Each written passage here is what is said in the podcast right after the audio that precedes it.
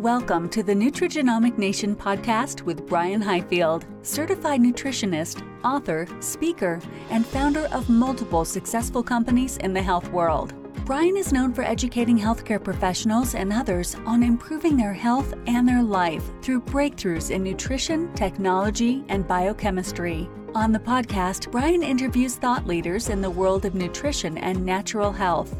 He and his guests share the secrets of a whole life natural approach to health and the life-altering results you can get by making easy changes to your diet and daily routine.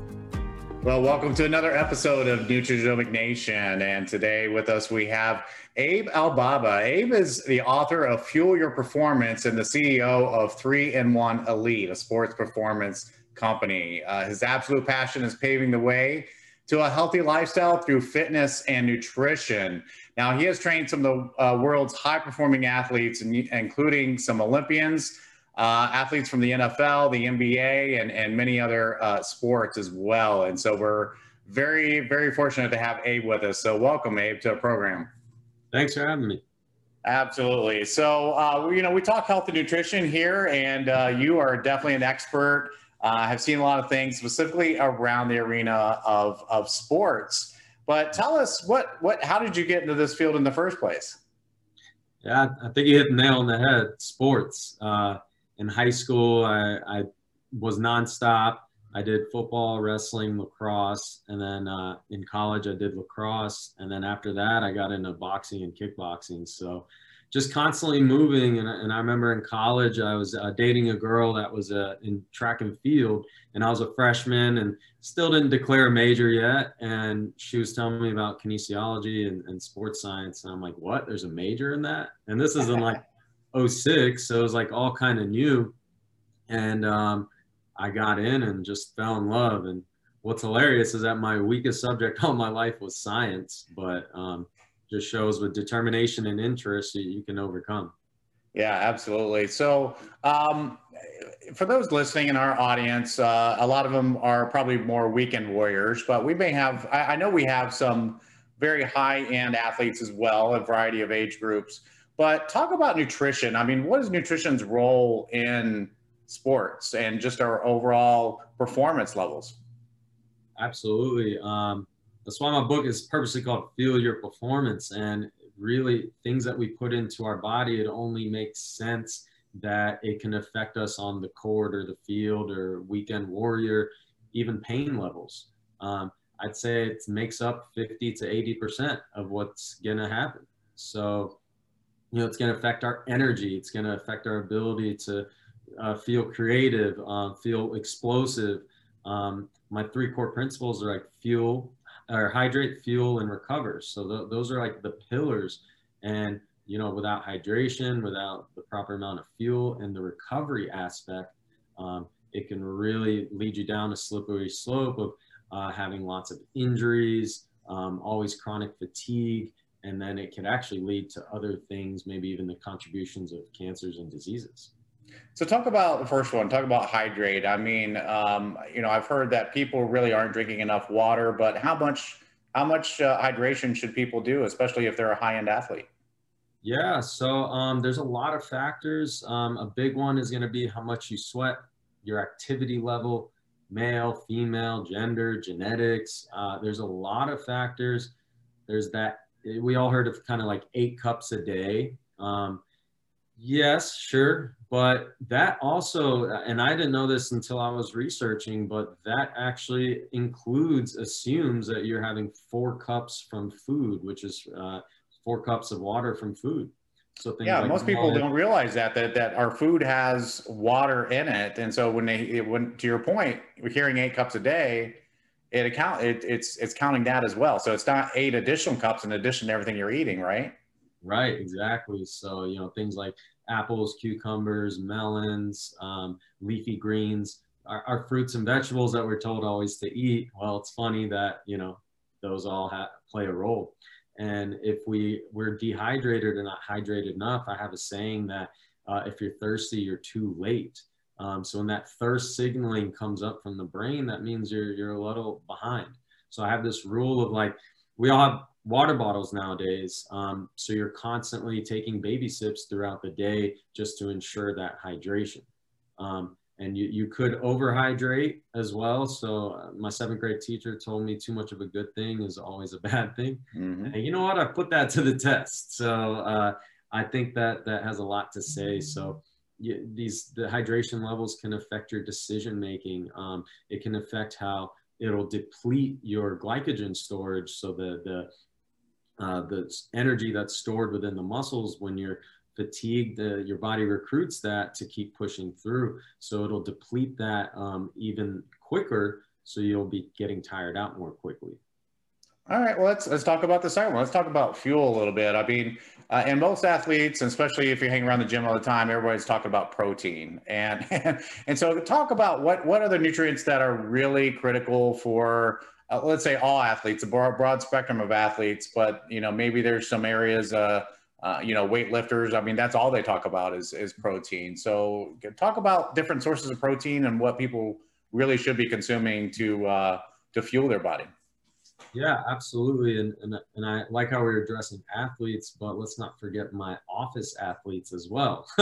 So I call them office athletes, but you still have to perform at your career, right? If you have a big presentation, we're doing a meeting right now, you need to be fueled for this. You need to have, you know, good brain activity, good creativity to ask like good questions or whatever. So we need fuel for these things.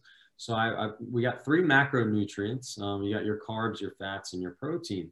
So your carbs are going to be that faster energy that you're going to get from fruits, vegetables.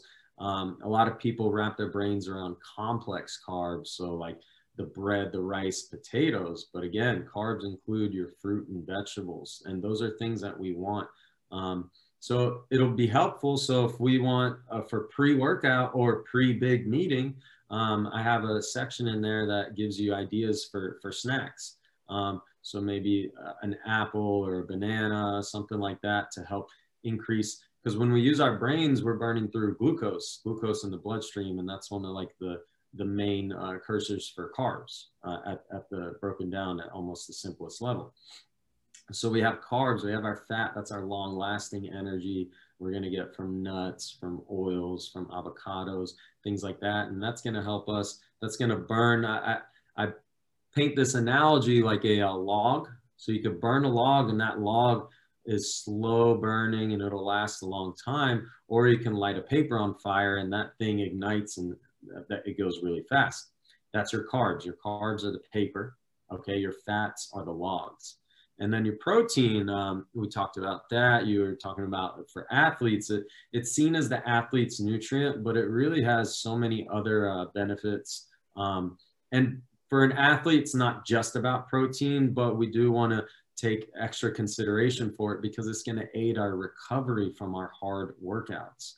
But if you're really sick, it's going to aid in that recovery.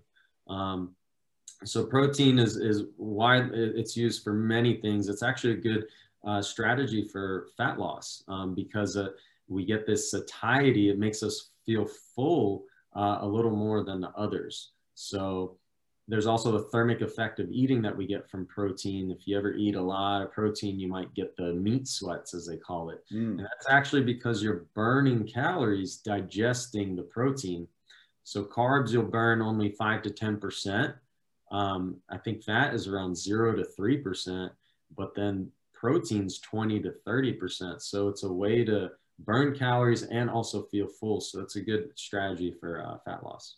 So talk about some different sources of protein. I mean, and also the fats. I know you mentioned a few there, but where should people be getting their fats and proteins? And I think you covered carbs as far as fruits and vegetables go. So specifically about fats and proteins. So we're all individual and we're all unique. That's what my book's about. I give you tools to figure out what works for your own unique body. But assuming we have healthy brain, healthy gut, we should be able to have what we call metabolic flexibility. So what that is being able to have variety of foods. So it could be hot, it could be cold. So for fat specifically, yeah, we talked about avocados, nuts, oils, ghee is thrown in there as well. And then with the fats, you want that variety. You don't want to overdo certain things, and you'll understand as you experiment with yourself, maybe certain foods, you know, bug your body and you can't handle it. I know personally, I know immediately when I have too much fat, because I do love my peanut butter, but I know when I've had, okay, too much fat today, like let's tone that down. And it's also going to come in your pumpkin seeds as well. Your proteins, that's your, we think of that as animal based, but it also there's plant based as well. For my plant based eaters, you're thinking more legumes, so your beans, your lentils are a big one, tofu's another one. Those are some good sources. For my animal-based proteins, you just want to think it does make a difference when things are organic. You're going to lower that the pesticide consumption, and also from glyphosate, which can add a whole nother problems. They're known as endocrine disruptors. So when we go organic, you're increasing your antioxidants and you're decreasing your chance to consume these toxic things that can wreak havoc on our body. So organic with beef, a big point that I make in the book is grass-fed, and there is a reason for that. Unfortunately, it's hard to tell like if it's actually grass-fed, because they might actually feed the animal grains the whole time and then just finish them off with grass, and then that you know, is labeled as grass-fed. But if you make the opportunity or you make a point to go grass-fed, great, because what happens is when the cows are fed grains, we get this omega-6 buildup. And what your omega-6s do, they're pro-inflammatory, which we do need in the body. But when we have too many pro-inflammatories, they can crowd out your anti-inflammatories, which are omega-3s. So that's when it's grass-fed, it decreases that omega-6 to omega-3 ratio. So that's very important with the beef. You can do chicken, thighs, like the muscles are good, but different parts of the animal give us different things. So it just depends. At the end of the day, wide variety. With the beef, you're going to have more fat. So you can, if you're getting more fat with your beef, go grass-fed. If not, the leaner, the better, to decrease that omega-6. You could do ground turkey. There's many different options. Salmon, all across the board. Yeah, and that's, and my wife was a vegetarian for years, and then she started to eat meat again, but we tend to stay away from red meats in that. And I always like my steak. And so now when I'm eating lean poultry or things like that, but then when I have a steak, every so often, I feel terrible afterwards. Yeah. And why is that? So it could be that if you haven't had it in a while, your body stops producing the enzymes that break it down. As a past vegan, I did that for about 1.5 years. I know personally exactly what you mean. You just can't break it down. You don't feel as well. I think if you start to do low dosages, because it could be the amount, just like a drug, we want this minimal effective dose. So I want the right amount of the dosage to get the most maximal effect. So get your steak fix, but maybe start off with half and maybe twice a week, and then kind of build up from there. So stay away from the 16-ounce T-bone is what you're saying. Yeah. Maybe it was the portion there.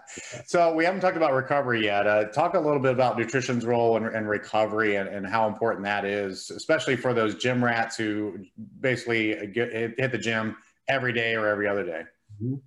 Time and time again, I see athletes with kind of all kinds of special cases, and a big one is pain and like always feeling sore and stiff.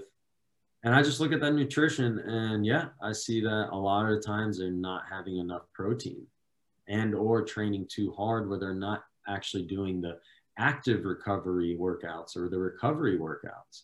So we could break that down into a couple different pieces. Number one is actually sleep. Okay, when we sleep, and I'm talking like a undisturbed sleep. So we're talking 7 to 9+ hours, depending if you have, you know, my Olympians that are like two, three times working out, you know, very strenuous schedules. you want to get more around that 9+ hours. But if you're average Joe, at least 7 hours. And what's happening is our brain and our body is detoxing, it's recovering, it's resting, and it's actually building new cells when we were sleeping. So we want to make sure that we are having good quality sleep that's uninterrupted or minimally interrupted, not waking up 30 times within 8 hours. It's waking up 1 to 2 times throughout that 8 hours. So that quality, not quantity. So sleep's number one. And then I go to my nutrition. All right. The nutrition is, we touched on protein levels is a big one to help with the recovery. But a lot of the times it's just overall having enough calories to support the activity that you're doing. So a lot of the athletes I see, not only less protein, but not enough calories in general. So we go over strategies, whether it be if you're just simply don't have the time, that's when liquids can be a useful strategy. So like smoothies, maybe soups, things like that. Adding like maybe olive oil, just little dressing on the top can add some calories. There's different strategies I go over throughout the book, how to increase calories. And then another component is actual recovery workouts. So whether that be foam rolling, whether that be mobility work, breathing work, things that, because when we work out, we have this thing, sympathetic tone goes up, which is increased heart rate, increased blood pressure. That's the fight or flight. And what you want is a good balance of parasympathetic, which is the rest and digest, decreased blood pressure, decreased heart rate. So you want to get this balance. If I'm living up here all the time, I'm lacking my parasympathetics, and then that can cause all kinds of issues. So a lot of times that's what I fix with a lot of athletes, man. Super simple. I have them do a little more breath work. There's a ratio. So for every, let's say you actually work out for 1 hour, excluding rest periods and everything, you need about 15 to 30 minutes of some kind of recovery to line up with that. So could be breathing's like the big one that I use with a lot of athletes, but foam rolling can be useful. At the end of the day, it's figuring out what works for that own unique person. What calms me down might not calm you down, so it's figuring out what relaxes you.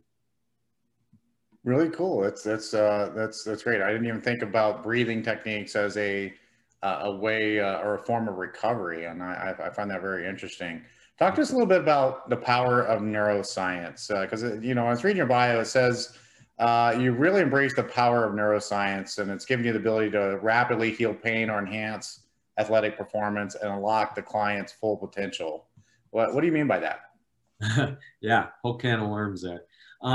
So all day, every day, well, every single thing we do is brain derived, okay? And I like to make this analogy. You're riding in a car, okay? And let's say it's a bad day, it's snowing, you got a crack in your windshield, there's construction, like, so you're not going to be driving very fast. And most likely your foot is going to be on the brake pedal. Now, if it was a clear sunny day, your car's no mechanical issues, whatever, you could see clearly out the window, you're driving and maybe you're a little heavy on that gas pedal. So that's kind of what I do. I look at what's on the windshield, and neuroscience, if you understand the brain all day, every day, it's asking one question: am I going to survive? So based on how it answers that question, your foot's going to be either on the brake pedal or the gas pedal. Now we have to understand what systems it communicates with to make that conclusion. So we have our proprioceptive system. So that's how well your joints move, our awareness in space, things like that. Number two is our exteroceptive system. So that's kind of like the senses, seeing, tasting, smelling, things like that. And then, so that's your external environment. And then our internal environment, our interoceptive system. So that's kind of everything that my book's about and everything we talked about, nutrition, how well your digestion, how your respiration, things like that.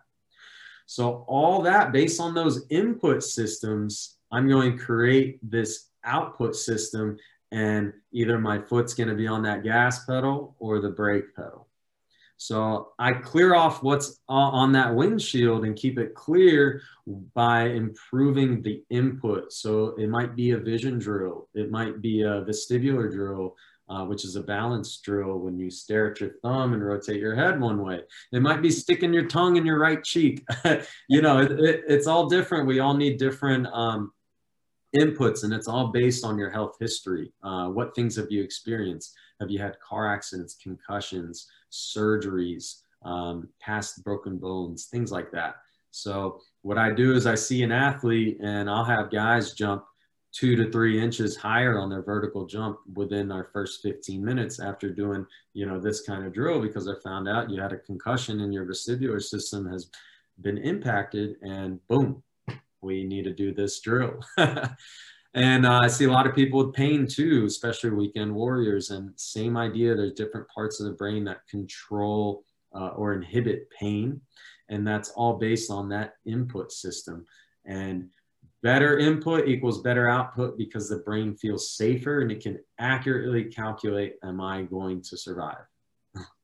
Wow. Yeah, it's fascinating. It's amazing. Just little things like that can have such a huge impact. And when you're talking about high performance athletes, you're talking little things matter, right? I mean, if the difference between a gold medal and the silver medal sometimes is like fractions of a second, right? Hundreds of or even thousands of a second sometimes. So every little bit counts. Exactly, and it's funny. Like even with, I'll have someone run as fast as they can, and then I was like, okay, is that the best you got? Yeah, okay, cool. And go do this vision drill. And then they go and run faster. So amazing. Absolutely amazing. Well, we're almost out of time here, but I do want to ask you, how can our audience find out more about you? How can they get a hold of your book, Fuel Your Performance, and just connect with you? Sure. All across like social media, I'm at 3-in-1 Elite. So that's the number 3. The word in, I as in indigo, and as in Nancy, #1 elite. And that's also 3in1elite.com if you want to check out some of our testimonials, the services we offer. And the book is on there as well. We have a page, a shop page, and it's got all of our products. And the book, I mean, credit card, PayPal, it's on Amazon, like, if you really want it. And it's really cool. It's a guide. It's not like just reading a book. It's very interactive. We have clear assessments. So a big part of my training is we have assess and reassess protocols where we see how high you can jump. We see how you feel, whatever it is, doesn't matter to me. When we improve the input, what happens to that assessment? So in my book, I really tried to hone in on that. So we have like a score of how much energy you're having, before and after picks, performance skills, whatever it is. And it's written day 1, day 2. So it's about 10 to 20 minutes a day. And it basically takes you through about a month going through it, 10 minutes a day, very interactive, where you're seeing results. So. Awesome. Yeah, good stuff. I'm looking forward to that. So our guest has been Abe Albaba. He's the author of Fuel Your Performance and the CEO of 3-in-1 Elite. And I hope our audience has learned something, as I have today. I thought it was very valuable information, very interesting stuff, especially if you are either a weekend warrior, athlete, mathlete, or the office athlete. I like that. You got a brain, we can work with you. Exactly. That's awesome stuff. So thanks again, Abe, for being part of the program, and we'll see you next time when we talk about another topic related to your good health. Awesome. Thank you. This show has been produced by Market Domination, LLC. To discover how you can have your own show completely done for you and turn it into a real published book and become the authority in your marketplace, go to www.marketdominationllc.com/podcast offer. This podcast is a part of the C-Suite Radio Network. For more top business podcasts, visit c-suiteradio.com.